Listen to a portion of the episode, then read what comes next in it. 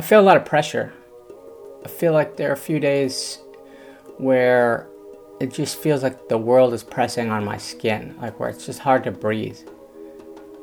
You want to say something, you want to scream, but then you just want to look at flowers and look at the sky and escape. Welcome to Voices of Esalen. I'm Sam Stern. My guest today is Rafi Rivero, filmmaker and artist, creator of Unarmed, a series of printed basketball jerseys designed to commemorate victims of racist police violence.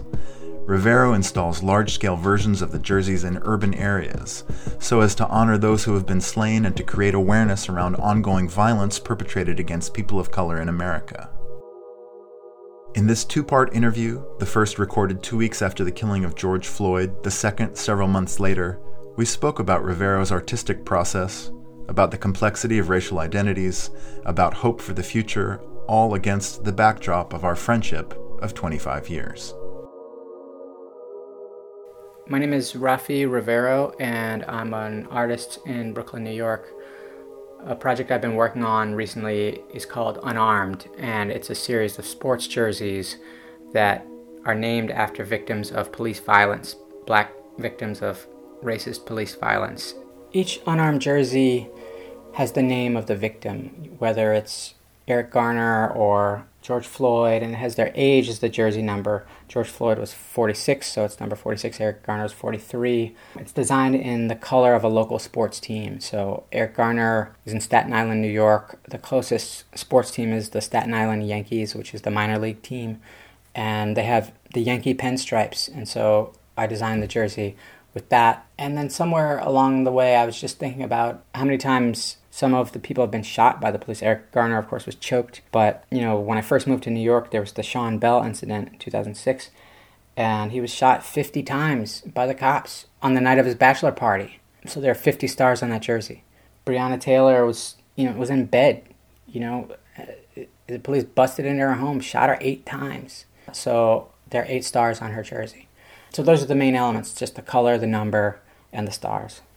So I started the project it was in August 2013, and it was after the acquittal of Trayvon Martin's killer. I remember the case, and it was a big case, and thinking, well, you know, Obama's president, he's sending Eric Holder to really oversee this case. We're in good hands. This won't this won't go by. You know, this guy will, will, will get justice, George Zimmerman. And it turns out he didn't. And so that was kind of an eye opening experience to me about how the limits of the criminal justice system and, and the reach of racism. And right after that verdict came out on a Friday, the same weekend, the movie Fruitvale Station, which is about Oscar Grant being killed in Oakland in 2003, premiered that same weekend. So uh, the Trayvon verdict was Friday, and I saw Fruitvale Station on Saturday and was just crying all throughout the movie. I think a lot of people I know had that experience of just really it was a difficult film to watch, and um, and I can remember downloading the Oscar Grant video on dial-up in like 2003, and it taking a half hour to download, and just you know the grainy 240 pixel QuickTime video, and just it was just emotional. It was it was shocking with Trayvon because he, he just seemed so innocent to me that there wouldn't be justice for the person who killed him, and my idea was that we spend so much time rooting for sports heroes. Our regular black people don't get the same kind of support. But what if I could take a regular person and, and put them on a sports team? Would that make people care? Would, would that make people think about them differently? What was your idea like at, at the beginning that they would become jerseys that people would wear? Or it was more like it was going to live as a design, like it would live on com- the computer yeah, I mean, I, I think it was always, it would be great to make the physical garment, and uh, I'm still trying to figure out how to do that. But I feel like if you have a strong enough concept, it can work in multiple media. I'm just going to get us started with uh, kind of a provocative question, but what's it like okay. to be black in this cultural moment right now?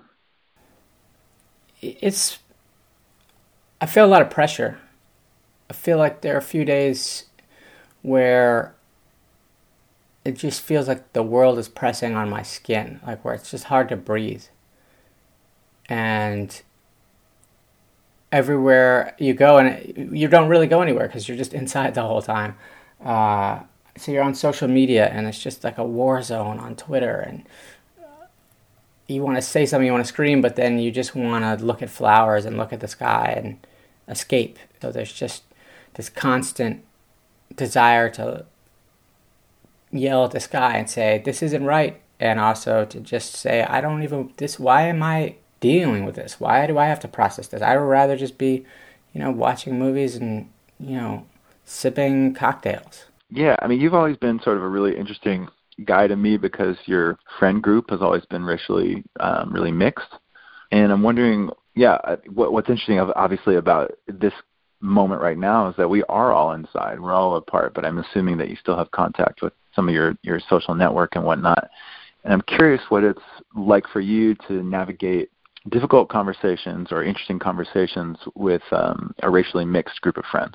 Yeah, it's I have a, a couple weekly Zoom calls. One is with we're all men of color. One's guy's Latino, one guy's Indian, and me. And so we we kind of just have a very similar cultural point of view with regard to race, and so it feels very relaxed. You know, you you can say something and know everybody will get it. Know everybody understands the pain of being upset about police brutality. Whereas in this other group call I have, where it's a couple of the guys are white, you always feel like you have to temper what you're saying just a tiny bit. You know that that you have to talk a little bit more like you're on the news and a little bit less like you're yourself. When to me the problem has always been so obvious that there's racism and it's killing people, and other people just a lot of people just don't agree with you on that point. And they say, no, it's got to be something else. And it's like, what else could it be at this point? That part is interesting. You, you feel like these are people I like and, and I, I want them to see how I feel, but you also don't feel like you're 100% speaking in your own voice. Um, I've also had the, the, experience of a couple of white friends reaching out and calling me and, hey, I just want to check in, which is nice, you know, um, this, this feeling that people recognize that one of their friends might be going through something, but there's sometimes a strange thing that's happened in those calls where I almost feel like they're like checking to see if they're still okay. You know, checking to see if I'm still friends with them, type of thing, as opposed to you know, it's it's like like I'm here to help their feelings as opposed to the other the other way around. Um, so that that's like a very strange feeling. Of course, yeah, I think that's a really brilliant insight, and of course that's true. You know, everyone is is who is black is feeling rage. Everybody who's white wants their guilt assuaged. I don't know. There's there's there's all possible outcomes happening right now, which is sort of like this maelstrom that you uh, describe so well up on social media.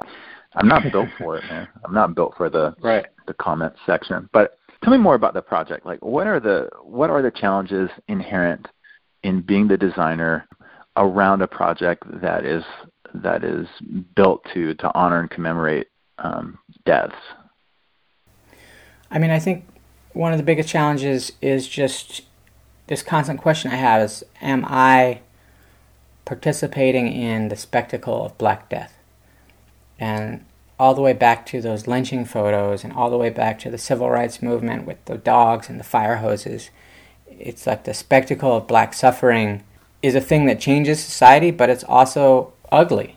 And why should somebody have to get bit by a dog or kneeled on for nine minutes in order for somebody to believe that that other person is human? And to make these jerseys means that I'm playing in that same sandbox, and um, that's just a, a, difficult weight to carry.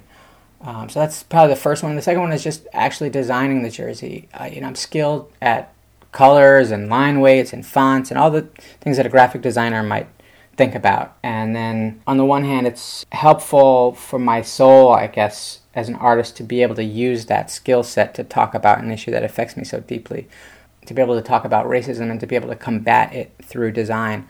But at the same time, every jersey, I'm honoring a person and I have to relive their life. I have to Google their nickname. I have to find out how many times they were shot. And any number of times, uh, sometimes multiple times on a single jersey, I've been brought to tears. There are people, Philando Castile, Walter Scott, who I've seen the videos of them being killed. I've cried over their deaths and I couldn't bring myself to design a jersey for whatever reason. I just I didn't want to do it. I don't actually want to do this job, but sometimes, often enough, uh, I've done twelve of them so far. I'm just like, all right, somebody needs it's like somebody needs this jersey designed. You know what I mean? Like, like uh, with George Floyd, it took me a whole like week and a half after he was killed, and I was sitting there like, oh, I don't want to do this again. Oh, you know, somebody somebody else is going to protest. You know, and I was kind of looking one day at like all the old jerseys I designed, and I include a photograph of each person. And I was looking at all their pictures, and, and I felt like these people were just looking at me like, yo, you're not to design a jersey for this man? And I was like, damn, you know, like, I was like, all right, fine, you know, I'll do it, you know. But it was just, it was kind of like I was in this ridiculous conversation in my head and had to get over myself and say, this is something that I've done, and, and this is a moment where this work is important. So I just did it. I just, you know, one day I was like, all right, fine. If I wake up early tomorrow, I'll just design a jersey. And then the next day, I woke up at 4:30 in the morning, and it's like, all right, well, I guess I got to design a jersey today. And so I just did. It just it felt like a weight lifted off of me doing the work that time. Yeah, I, I have never worked on something like that that was really societal in nature. You know, I think part of the artistic urge is just scratching your own itch. Oh, I like the color red next to the color yellow. What's the best, you know, shade of red? You know what I mean? And that can start to feel very trite. And so here's something that I'm talking about. You know, I've been stopped and frisked by the police. I've been pulled over for no reason. I've been called the N word. I've been I've had any number of racist things that have happened in my life. Jobs I've been passed over for. So it's affected my life. It's it's a force in my life that is hurting me and has held me back at times. And here's something that I can do, not just for myself, but for a lot of people who face these same issues, and a way to speak to the injustice that envelops us. This is my first time working in that mode, in a mode that's about my own subjectivity, but about a thing that, that millions of people feel and and have a lot of grief and trauma about. I, I think your project is so successful because it brings to light in in such a vivid way the the truth of what's going on. Like I'm really grateful for what you're doing because it's another iteration of the truth. Yeah, I'm curious about the the the choice of working with the professional sports teams. It's very evocative to me because I think there's a truth in it that the black men get disappeared within the culture, except if they're like mm-hmm. the chosen tiny one percent to to make a professional sports league. So would you talk a little bit about the the relation to that in your work? Yeah, I mean, you know, there was a big thing with LeBron James and Laura Ingraham, the, the kind of right wing commentator last year, where she said, you know, a couple years ago, she said, "Shut up and dribble," and it's like LeBron James is a whole man. You know, he's not basketball is his job, and he's the best in the world at doing that job. But he's a father, he's a son, he's uh, just a, a, a human being who has a lot of facets, and it shouldn't be the job of any white person to tell another person what they can or cannot be and how they can or cannot use their voice. And so athletes, to me, occupy this interesting space because they're revered for what they can do in one area of their lives, and yet their whole personhood is often denied in the wider culture. In the case of black people who've been killed by the police, their personhood is denied completely, and they don't even have the access to the fandom and the they're not six foot five, so they, they, they can't ever be adored in the way that a basketball player might be. I just I, I find that thing of someone will have a favorite player, but they won't have any black friends uh, to be fascinating. It felt like a great way to talk about this disconnect in social justice through this thing that we all love, which is sports, which is beautiful, and uh, the creativity and artistry on display and watching a game is something that I still love, and, and that's also part of this project is is how much value I personally get out of watching human beings dribble a basketball. What if the other beauty in the you know the rest of people's lives could be held up to such a high amount of appreciation. You come from a racially diverse family, and I was wondering if you could talk about what it was like to to grow up that way, and what your relationship with um with you, both your parents was like. Well, it's interesting with my parents. Both identify as black, but their skin colors are very different. My father has much darker skin tone than my mother. My mother is half Cuban and she has blue eyes and so even as a kid, I always wondered, is she really black? But my parents were always like, "You're black, we're black, I'm black." So I was kind of raised with a kind of very strident black identity, uh, and yet outside of the home, people would always ask me if I was biracial, and it was just, I mean, ever since I was a kid, you know, you'd be riding on the bus to school, and someone would be like, "Are you mixed?" And I was just like, "I'm just riding, just on the bus, be you know." So um, that idea of kind of racial identity and skin color is just been something that I've thought about. I, mean, I can remember, sorry for the digression, but I can remember being in preschool. I was four years old, and there's this kid who's my best friend in preschool, and he was biracial, and I was black, but our skin is the same color tan. And, you know, the teacher was like, I want to talk about the colors, you know, because our, our preschool was very diverse lots of Latino, lots of black people, lots of white people. She's like, I want to talk about the colors. And I said, I'm black, you know, because that's what my parents would always tell me. And then my friend Martin said, You're not black, you're tan. And I was like, Oh, yeah, I am tan. You know, I went home and I told my parents, I said, You know, I'm not black, I'm tan. And they said, No, no, you're black, you're black. Don't ever tell anyone tell you you're not black, you know. And so uh, I, did, I had no idea what they were talking about because, you know, Martin is the same color as me and we you know we were best friends and but i knew like martin's dad was black like my dad and his mother was white and i'm putting air quotes around that because she had the same skin color as my mother but she was just kind of like a tawny you know italian looking white woman but i knew instinctively that his mother was white and my mother was black even though they kind of looked the same too and that he was biracial and, i was black i uh, you know so i've kind of had this fascination with identity and racial identity even from then, from you know being four years old. But I've always identified as black, and I've always had a very diverse group of friends for whatever reason I can't tell you. I've always enjoyed that.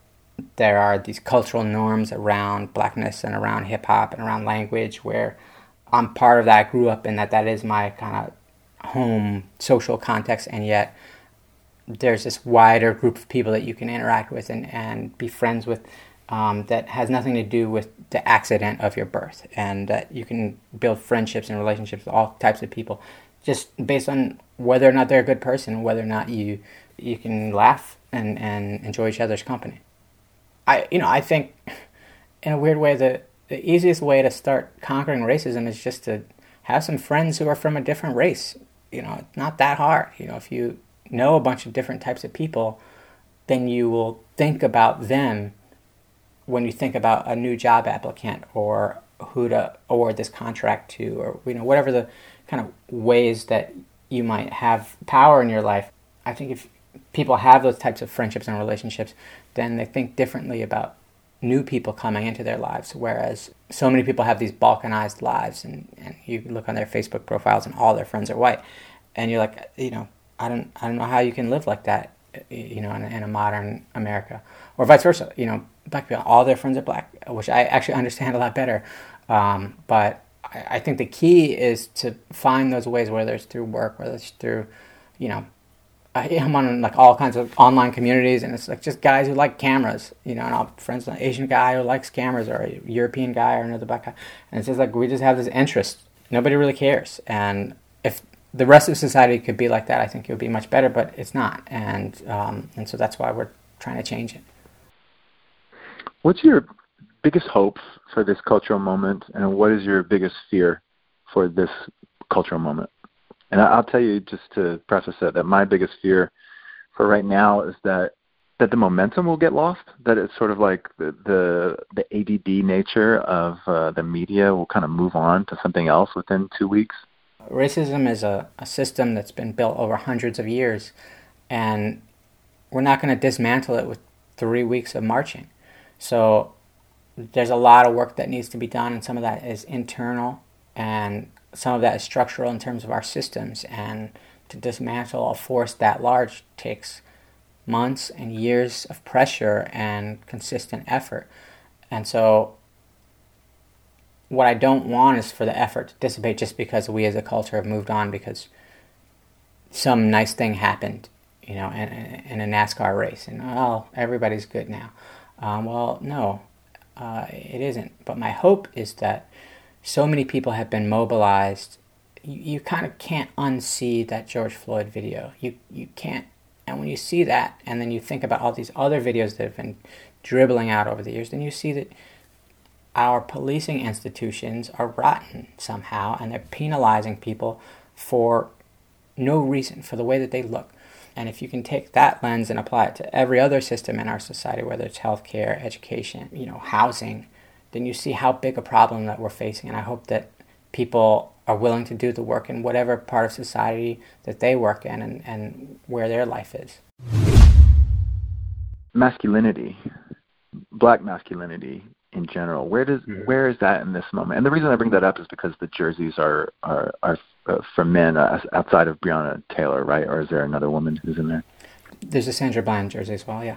Mm-hmm. Okay, so it's not completely a masculine um, uh, project, but at the same time, the police brutality is affect, uh, affecting black males more so, I think, than black women. You can correct me if, I, if I'm wrong. I'm just interested to hear you talk about um, black masculinity at this moment and some of the um, some of the more complex facets of it. You know, I think one of the problems with black masculinity, at least as it's depicted in the media, is that it's, it's this hyper masculinity, and part of it is because of sports and the way sports are marketed. They're these kind of black men that are kind of infallible physical beings and with perfect bodies. You can run and jump and do all this stuff, and that doesn't make room for us as emotional beings. I've received, you know, lots of messages from people who just said these jerseys made me cry. You know, that's black men writing me saying, "Thank you for doing this. You know, keep doing this." Um, I got emotional looking at this, and I think one of the only times you get to see black men crying is when they win a sports championship. But regular people and black people, especially during this moment, are turning on CNN and crying. I was watching the CBS Morning News. They interviewed Tim Cook, the CEO of Apple, about the new. Apple had a big conference yesterday and what's going to come out with Apple. And what are your responsibilities as a huge company and your social responsibilities? And, and Tim Cook names George Floyd, and then CBS News cuts to the f- footage of George Floyd being killed, and I'm I'm like crying watching a damn thing about Apple, right? And so black masculinity is encompassing of our emotions and not just our ability to dribble a basketball. But most people don't see that part of us, and we're not almost allowed culturally to have that part of our beings be expressed. One of the things that's been gratifying to me as an artist is the number of black men that have written to me saying how emotional this work has made them. There's also something extraordinarily tragic about your project. You know, just the just when we when we spoke last week, you got choked up telling me that you had to design another fucking jersey. You know, and it's sort of like, you know, I I love this this project, and I, I wanted to end our conversation talking about the future of it, and then it's like, God, what a what a terrible thing to to even talk about. The future of this project is uh, more jerseys. I mean. Uh...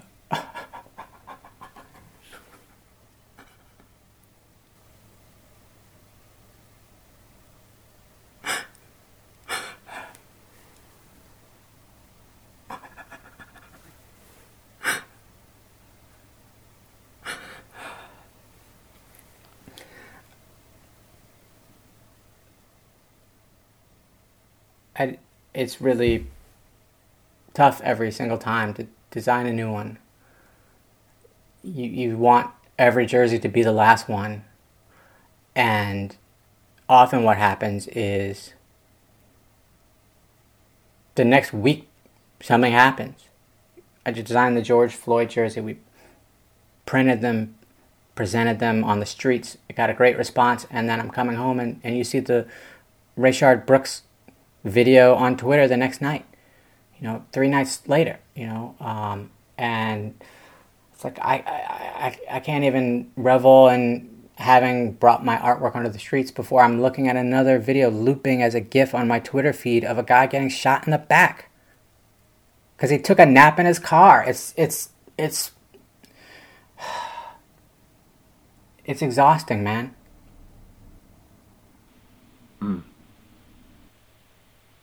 It's a thing I don't like about this project is that it's reactive. Something bad happens, and then here I am having to, because I gave myself this stupid assignment, doing it.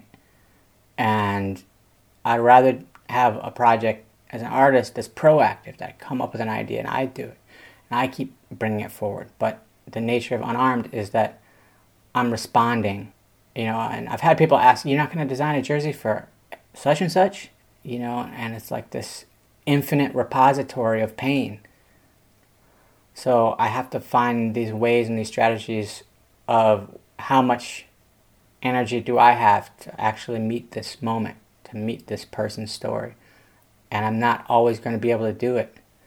I mean, you know, when I was a kid, I was like I was really good at baseball and soccer and stuff like, and I, you know, you'd you'd watch TV and stuff like that, and you see the kids in the commercials, and are they talking about an all American kid? And I just thought, like, who is more all American than me? Like I was, you know, I was an all American kid. Like if they're talking about an all American kid, they're talking about me. Like I just knew that I was that guy, and at some point in my life, I realized that nobody else thought of me that way and that nobody would ever think about me that way.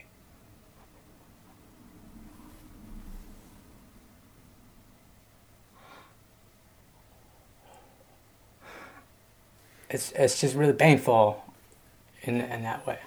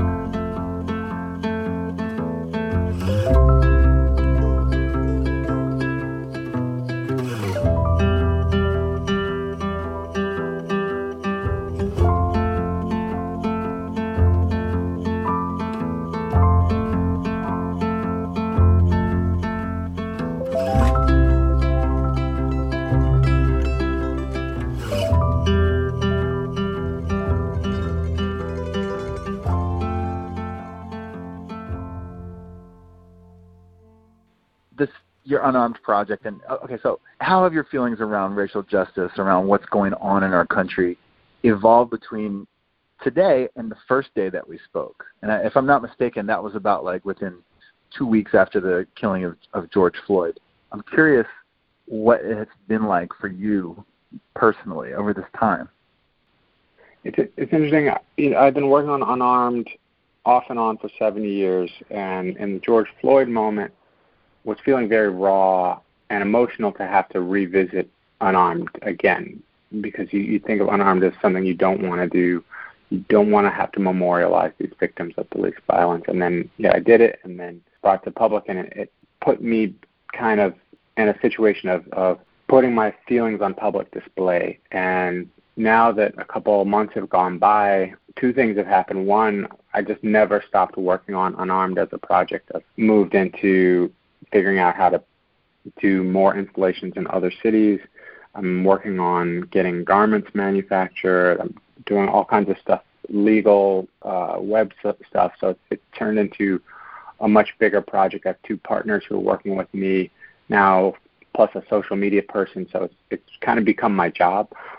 And on the other side, having nothing to do with me, there's this kind of social justice protest movement around Black Lives that's been going on. I think everyone was wrapped up in the emotions. Everybody was kind of doing this public grieving and protest. And now that a few months have gone by, it was weird kind of walking around New York these past few days and, and just being like, oh, right, like I'm the only one who's thinking about George Floyd and Eric Garner and Breonna Taylor every single day of my life. Like everyone else kind of has their lives. Well, talk to me about some of the reactions that you've gotten around the jerseys. Like, have you gotten all positive? Have there been any negative reactions? Can you share a couple of stories around people who have seen the installations? Yeah, when we it, when we first started installing the jerseys, it was really exciting because it was almost the second we put up George Floyd, we moved 10 feet down and started putting up another jer- jersey, and someone had already stopped and taken a photograph of it. And then they took a photo of us putting them up. And that was my experience for all three installations that we did was that the second we put something up, people were photographing us and asking us about it. People in cars honking, raising their fists, people asking, where can I buy one of these? Are they available? I've had a lot of that. You know, people writing in, emailing, even some a tweet went semi-viral. Someone photographing of my partners posting more jerseys. So there's there's been a lot of public kind of support of the project, and then there's been people who have written in angry angry streets. You know, uh, I hesitate to call them racist because they didn't use any racist language, but certainly fueled by racial anger. Uh, I've gotten text messages, direct messages on Instagram and Twitter. I've gotten emails. So there has been this small kind of vocal minority of people who have been very against uh, what the work stands for. Uh, even I, I lost a friend, a guy on Instagram who I've known for many years, just sending some really angry, hateful stuff that I ended up actually having to block his comments on on Instagram. So um, there has been that side too. I mean, you hesitate to call it racist, but I can't think of any other explanation for people being upset about jerseys that commemorate black men and women who've been killed by police other than. I mean, you know, I, I I have experienced all kinds of racism, and so yeah, someone like vandalized one of my jerseys. You know, a few of them, like all of them, uh, and uh, which is part of being in the street and part of street art. I'm like, it, Chris Rock had a great line. Why does someone have to lynch Medgar Evers before we can call them a racist? So yes, I do think some of the blowback I've gotten is racist. It doesn't make me angry exactly. I mean, it, some of it hurts, but also, in a way, I have a kind of gladiator warrior mindset about this project, just because there's the public part that people are seeing now is built over seven years of me doing it when nobody was looking. So like my armor is like super hard, and I've been working and grinding and figuring this idea out for a long time before people started attacking me for it. So for them, they're in a first blush of what it means to confront these ideas, whereas I've been thinking about this for quite a while. Even some of the guys I've been working with with Unarmed who've been helping me build the project and make it into something that can be a little bit more substantial have all said at some point they had to just walk away from the laptop like you're you know one of the guys was we were reformatting some images from the web and he's you're going through all the jerseys and trying to find high res images on Google Images of Eric Garner and and Sandra Bland and you're just kind of going through these names trying to find the best image and he was like yeah I spent two and a half hours doing this and I, I just had to stand up and leave the room because the power of unarmed is that you're confronting horror, mm. you're confronting racist violence, uh, the worst form of what it means to live in our society, which is the society has an allowance that a certain kind of people can be murdered with no repercussions. And once you start to think about that and turn that into your job, then it hurts to think about at some point you will break down and cry. At some point you mm-hmm. will have enough. I've been doing it enough that I have built in that allowance. It's not like you can just sit down and work on unarmed eight hours the same way that you can work on a screenplay for eight hours. Like at some point you're just like, oof, this is tough. Let me open a window and let some air in here. Um, and I think for people who are new to working on the project, or in the case of some of the angry people new to seeing the project, they ha- they haven't confronted that yet, and so there's this kind of sledgehammer of emotion that is part of unarmed that hits people whether they love it or hate it. I think so. I think that's so well put. I think there's an immense depth to the project, and what's kind of impressive about this project is that the depth is not apparent within the first moment of looking at the jerseys. In fact, it the message of it is codified. What I like about the installations is that you know the shape of the jersey cutout reads from across the street. You're like, oh, there's a basketball jersey advertisement. Is what you're probably thinking, you know, from that far away. And then you get closer and you see that it's it's definitely a basketball jersey and there's a name and a number. And it says unarmed, and you're like, what's that team? And if you can make the leap between a last name like Floyd and the number 46 and unarmed, then you're really talking. And then for the people who lean all the way in, there's the jock tag, which is uh, the little portion on, on all sports jerseys. They have the, the tag that the manufacturer puts on, which you know has like a lot of stats about polyester or whatever, um, but it's always on the front. And so we changed the the jock tag into uh, a design element, which gives you even more granular detail about the person, their name, the date of the incident, what happened, how many bullets that were shot with, and so it unarmed reads at all those different depths from far away to you know leaning in all the way close, and, and I've seen a number of people just lean in and take pictures with their phone of that jock tag, um, which is just a 12 point font on a you know two and a half foot tall thing. So um, that part of it is really exciting to create something that, that has layers of depth and, and that brings people mm-hmm. all the way to six inches mm-hmm. From their face and that works, you know, from a hundred feet away. Yes. Now you so you have a, a, a road trip in the works that involves these jerseys. Can you tell me about that? Yeah, for the last couple months I've just been kind of trying to talk myself into an idea and basically did of taking these unarmed installations into the cities that have suffered these traumas of, of racist police killing. So going to Kenosha, Wisconsin, going to Louisville, Kentucky, Breonna Taylor, going to Minneapolis, George Floyd, uh, St. Louis, Mike Brown. And I've reached out to some arts organizations and activists and journalists and just people connected in those places who can a point me to good locations, but also people that might want to participate in installing the jerseys as a kind of event or as a healing act. For me, it's it's really moving spiritual experience to actually press this, this this thick vinyl sticker when you press it onto a wall. You just you feel like you're helping. You feel like you're honoring the person and like you are the one who is helping this person's spirit mm. live on. I just think that that's a, a powerful feeling that I'd like to share. Actually, at my screening, I had a screening on Thursday in Brooklyn, and I had a couple of the unarmed jerseys. Wednesday, last Wednesday, the 16th, was the four-year anniversary of, of the Terrence Crutcher killing in Tulsa, and so I just had a, a, a Tulsa, uh, you know, Crutcher jersey to display during the screening. And this little girl was there with her mother. I knew the mother, uh, but the girl was like you know, three or four years old, and she was helping me, you know, her little hands, like pressing the jersey, the Crutcher jersey, onto this this easel that we brought out. That was just a, a great example to me of how this project could work in, in a in a kind of public realm, and it doesn't just have to be me putting them up. So I just love to share that in these communities. Have you had response from the people who you've reached out to, the activists, journalists within the, the communities that you are planning on going to? Yeah, yeah. So I've I've made contact in three out of the four cities. I don't have anyone yet in, in Louisville, but I've, I'm in touch with an arts organization and, and business development district in St. Louis, as well as a couple activists, an activist in Minneapolis, um, someone who's hooking me up with a, a few other arts organizations there. I know a lot of people in Milwaukee, uh, some of whom know some people in Kenosha. So we're we're trying to figure out what the best.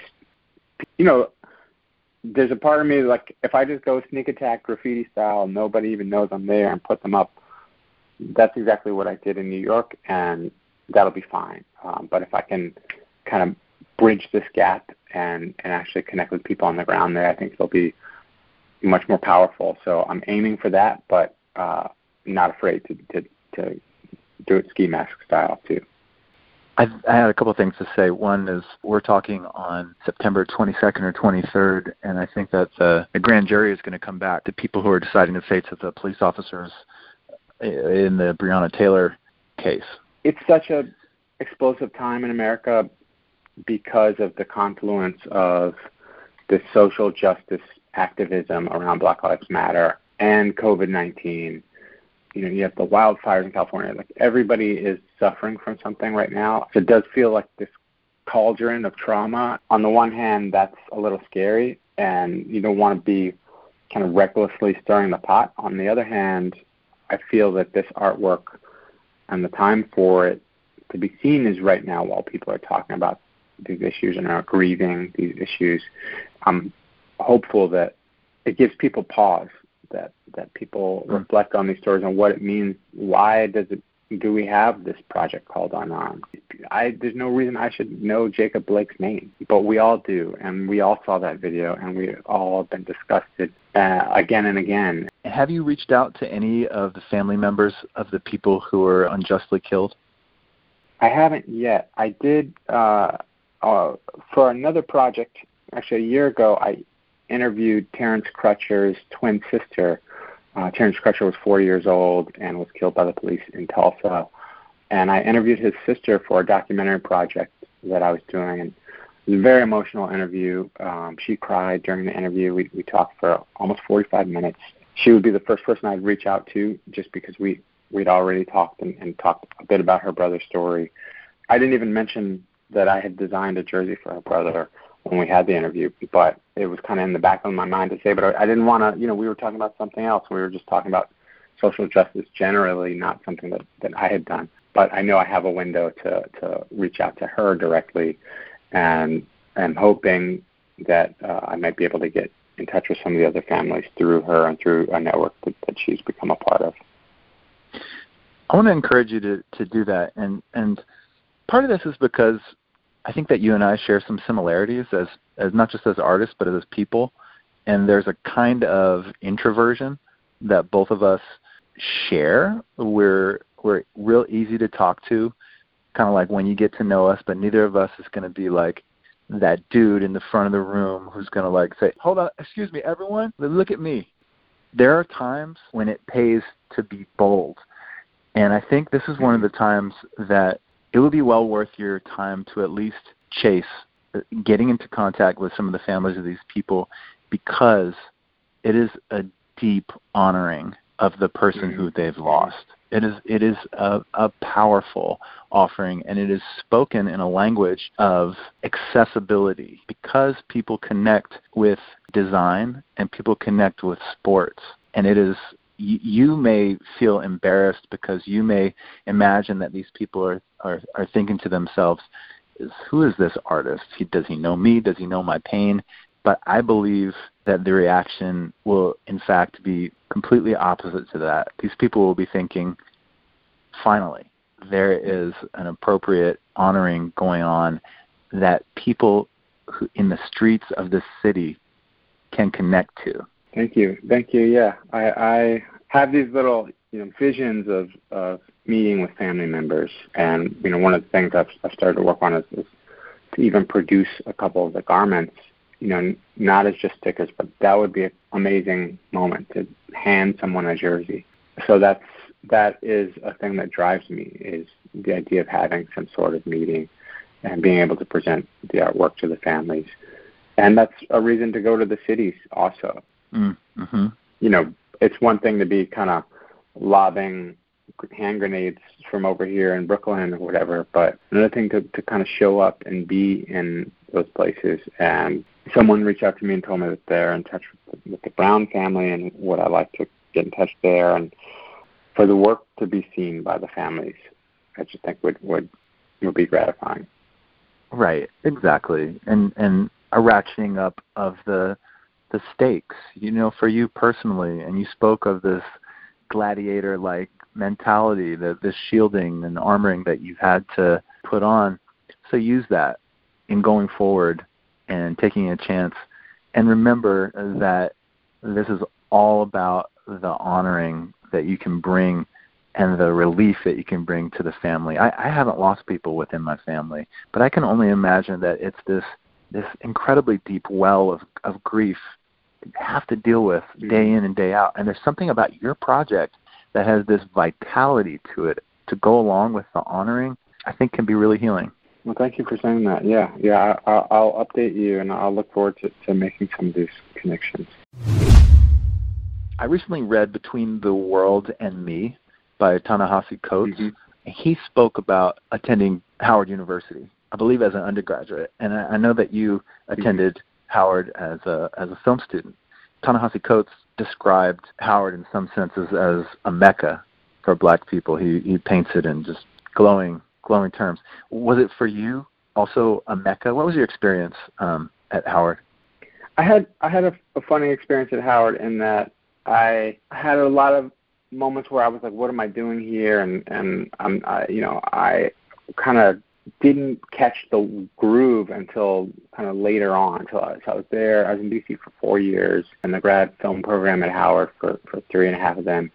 I knew Howard had this reputation and had this nickname of you know the Mecca, and I I'd grown up partially in Washington D.C.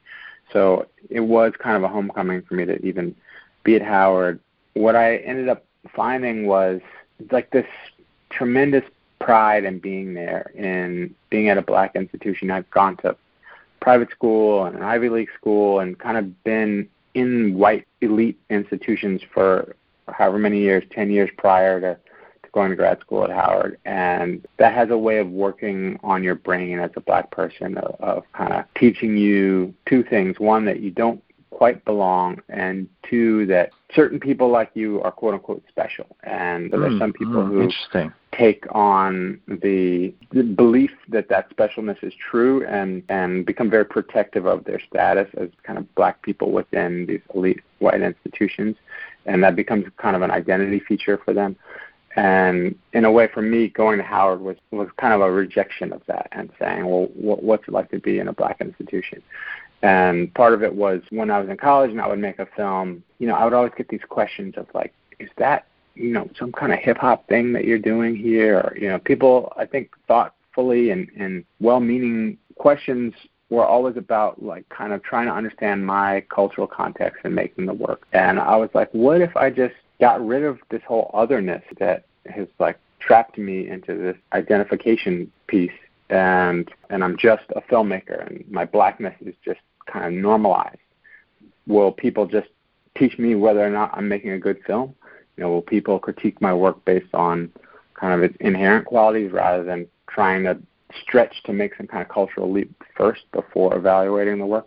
And that was a thing that I loved every day at Howard was you'd come out of class and you'd just see hundreds of black black people walking around wearing backpacks, you know, going to class, and tons of you know Howard's known for having like a lot of really cute women, and so you just see like tons of hotties walking around with backpacks going to class. And there was a way where I could kind of offload some of my anxiety about what institution I was in or what people thought of me as a kind of other within their institution and could just kind of work on my own ideas as an artist. So that was probably the most exciting part of being at Howard to me. And then also, I always got the sense that the professors really cared that you succeed and really wanted to see you succeed, and not just as their students, but kind of personally, uh, were invested in your success. An odd teacher here and there in, in my other schools gave me that feeling, but but I never kind of felt like that full embrace of any institution like I did at Howard. At Howard, it was just like you felt like the the woman like at the financial aid desk like really cared. You know, you felt like the woman at the you know, at the computer lab who was signing you in to your, you know, get your ID to log onto the internet really cared. You know, you just felt like every single person, you know, the security guard outside of the, you know, the school of communications really wanted you to go make your movie. You said a really interesting thing about when you were at at, at college, and, and we went to school together. You were actually my first friend you, you spoke about the exceptionality, the feeling of exceptionality, but also this feeling of exclusion. And I'm, I'm wondering, was your identity as a black man, to what degree was it formed when at the age of 18 when we met? What, where were you on your journey of, of identity around that? Um, hmm. I think there was a part of me that had this aspirational vision of myself as a strong black man, whatever that means to you, in high school, and wanted to be seen as that. You know, in uh, in, in high school, I did a painting of the you know John Carlos and Tommie Smith, 1968, Mexico City thing where they raised the black fist on the at the Olympics. You know, and and and you know this kind of political, racial activist person was kind of like a aspiration of mine, but also knowing me as this kind of softy, you know, as this kind of guy with a nice smile who goes along and gets along with a lot of people. And with this kind of aspirational vision of myself couldn't quite connect with who I know myself to be, which is, you know, I, I, I like to smile and joke and I have a, I'm a warm person, I guess. Also, I didn't grow up in a kind of t- traditional what I consider like the normative black experience has a lot to do with the church and has a lot to do with having a much darker skin color than I do. And so I always felt like even within blackness, like I was somewhat of an outsider. And so some of this like desire to be more political or more active on certain issues was in a way a form of proving myself as a black person. Even going to Howard, you know, it's like proving like I checked it off, like I'm really black. You can't ever take that degree away from me. I'm going to ask you to tell me something about being black for you that that you experienced that I would never know. And um, since it's, I don't want this to be an unbalanced, like, gross thing. I'll tell you something about my experience of being white that you might never know. Should I go first? Uh, sure. Or yeah, I can go first. Or you, you, you tell me. Yeah, I'm I'm excited to hear what you're going to say. So mine's pretty simple. Or do you want me to go first? Are you? At, how about I answer your question and then you can tell me the cool thing? I don't know. You you tell me. Yeah, yeah, yeah. Yeah. If you, if you if you have something, uh, let me let me hear you. Okay. Um. So I one of the the coolest parts about being black is using black language, and I think that most people who are not black enjoy black language, and you know you'll see people say, "Oh, that's dope," you know, on Twitter. You know what I mean? Or um, repeating rap lyrics is probably the most kind of common version of that. But as much joy as you know white people or others get out of black language, we get that times ten because we came up with it. So the kind of there's a kind of constant playing with language that we're doing. Some of it is in this kind of grammar that is 90 degrees different from traditional English grammar, and part of the fun is coming up with these really odd constructions. Part of the fun is repeating something that you heard somebody say with a really funky style of how the words kind of slam up against one another. To me, like my actual, what I consider to be like my natural language, is a mix of that, of street shit with like intellectual language. And to the degree that within a single text message, I can misspell a word and then say something that you might hear in an Ivy League classroom. The extent you can do that five times in a row is just incredibly satisfying. So I have certain friends, and we we kind of speak in that language of like half street, half book. I think most black people are doing some version of that at all times, just like playing and saying things in a really cool way. I'll give you an, a concrete example. It's not something that I said, but uh, I lived in New Orleans for a summer, and there was just this constant fun that people were having with their words. And I, I was like in a like a CVS one time, and I was just you know buying a, you know some band aids or whatever. And there's a guy, and he was like talking to the. Everyone's always talking. You know, everything's a little slow in New Orleans everyone always has something to say. And he was whatever he was buying, he was just like uh talking to the, the attendant woman, and he, was explaining, you know, the classic thing of the cable company told me to be home between 8 a.m. and 4 p.m. so they could come fix my box, you know. The sentiment he was trying to get across was, you know, well, what can you do? Uh, but the way he said, well, what can you do was, now that Johnnie Cochran's dead, I guess I can't cut nobody. And like, it, it was just like this, you know, like ridiculous OJ joke that he made talking about his cable guy to the CVS woman, you know, and it was just like like I was in a this bar one time, and I kind of knew the bartender, cute white woman, say she was 26 years old. Guy comes in, you know, 55 year old black dude. This middle of the day on a Friday, you know, buy a drink. It was like the perfect to me encapsulation of this play with language in New Orleans, and you know, something that would absolutely never happen in New York City, which is where I'd been living before I went to New Orleans. So the guy walks in, woman looks at him, she says, uh, "Can I get you something, honey?" And he says, uh, "You can get me a million dollars." And then she looks, she looks back at him. She like pauses and looks. She's like, "Only if you give me half. You got to give me half." And then the guy kind of smiles and looks back at her and says, uh, "I give you a hundred thousand. You be good with a hundred thousand. And then she she looked back at him. She's like, "Shoot, that ain't enough for me, baby. What you drinking?" And then he says, then he orders his Hennessy or whatever. and it was just like, you know, it, it was just like everyone was just playing, you know, with their words constantly, and like that part of it is kind of a secret of blackness that I don't think people quite understand. Well done. Thank you for for divulging that. I love that. Uh, all right, my turn. Um, it's not as it's not as cool. It's not as cool, but it's real. Um, I think something about being white for me that you wouldn't know is that I don't like that identity or that moniker. There's a lot of shame in being white, you know, particularly in in 2020. Mm-hmm. Uh, I there's this guy who I follow on Twitter. Actually, you follow him too, uh, Nathaniel Friedman. He's a basketball writer, and he went to my Hebrew school growing up and my high school. But he uh, he said I consider myself off-white, which is like kind of a joke, but kind of true. You know, there's this pain to being part of a normative culture, and like there's really nothing special about being normative. Yeah, I always latched on to being Jewish, even as a child. Not really because I liked the religion. You know, in fact, I divorced myself from that really early but I latched onto it because it proved that I'm different. I'm non-normative. I might be interesting, and I realize that I participate in in white supremacist culture because I get all the benefits of being white and I pass.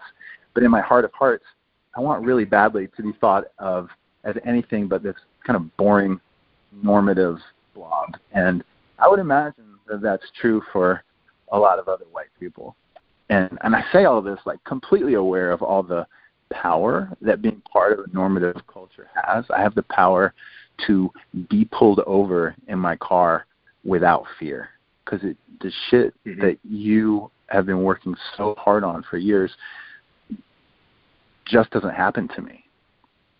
But yeah, that's my secret. But maybe you yeah. already knew. Yeah, I mean, I, I, I, I, it's like I can't figure out how to solve it, right? But there has to be a solution because you know we we have all kinds of other things that we fixed. You know, we all wear clothes so we're warmer. You know, we have houses and, and cars and we can get all over the place. So racism is something that's fixable too. You know, we we we have you know if you eat meat, you have knives and you know freezers and there's like all these tools for like solving all these other problems that we've had in life. And so there has to be a, a solution for this. I think some of it is just in the talking and sharing and communing and creating relationships that that kind of reshape the bounds of, of you know of our lives. And but then in terms of the systemic stuff i mean i i think like there's got to have been a point where it was just cool to say whatever about a person of a different race or you know among guys about women. And then over time it kind of became not cool to say those things right? Like manners or whatever created a point where like norms were established and certain things were, were beyond those norms. To me, like we just need to really investigate where racism is exists in our systems and and, and flip those norms so that they're not cool anymore too. Uh, because there's there's got to be norms in in the way realtors work or in the way you know, school budgets are drawn up or tax dollars are distributed that are built on racism. And there are all these like little tiny atomized places and pockets of racism that are actually oppressing people. And if we could just like flip those all those little tiny little things then society would be more just and equitable. This work you're talking about of the personal, like understanding one's place as uh, he or she relates to a wider group, and then the other part is the action, which is always more difficult but not impossible. And hmm. uh, like what change can i make? What is the one thing i can do? What is the one choice i have? What is the one vendor i can hire that will kind of change some of these dynamics? If you can get millions of people making those types of different decisions from the ones they would have made eight times out of ten previously then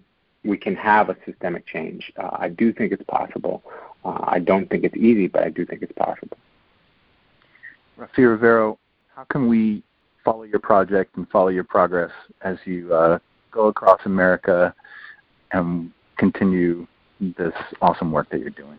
Uh, the best place to find me is on Twitter, Rafi Rivero, all one word. And for Unarmed, we have unarmed.co. You can sign up uh, for email updates or unarmed.co on Instagram, where we'll be posting lots of these images from, from this journey. It's been such a pleasure to talk with you.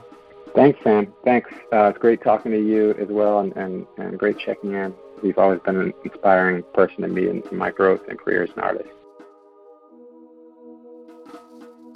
Thanks for listening to Voices of Esalen. Today's show is produced in conjunction with Terry Gilby and Michelle Broderick. Our theme music is by Nico Holloman. Interstitial music is by Dream Chorus. The Esalen Institute is a nonprofit organization. Our show is made possible by your contributions.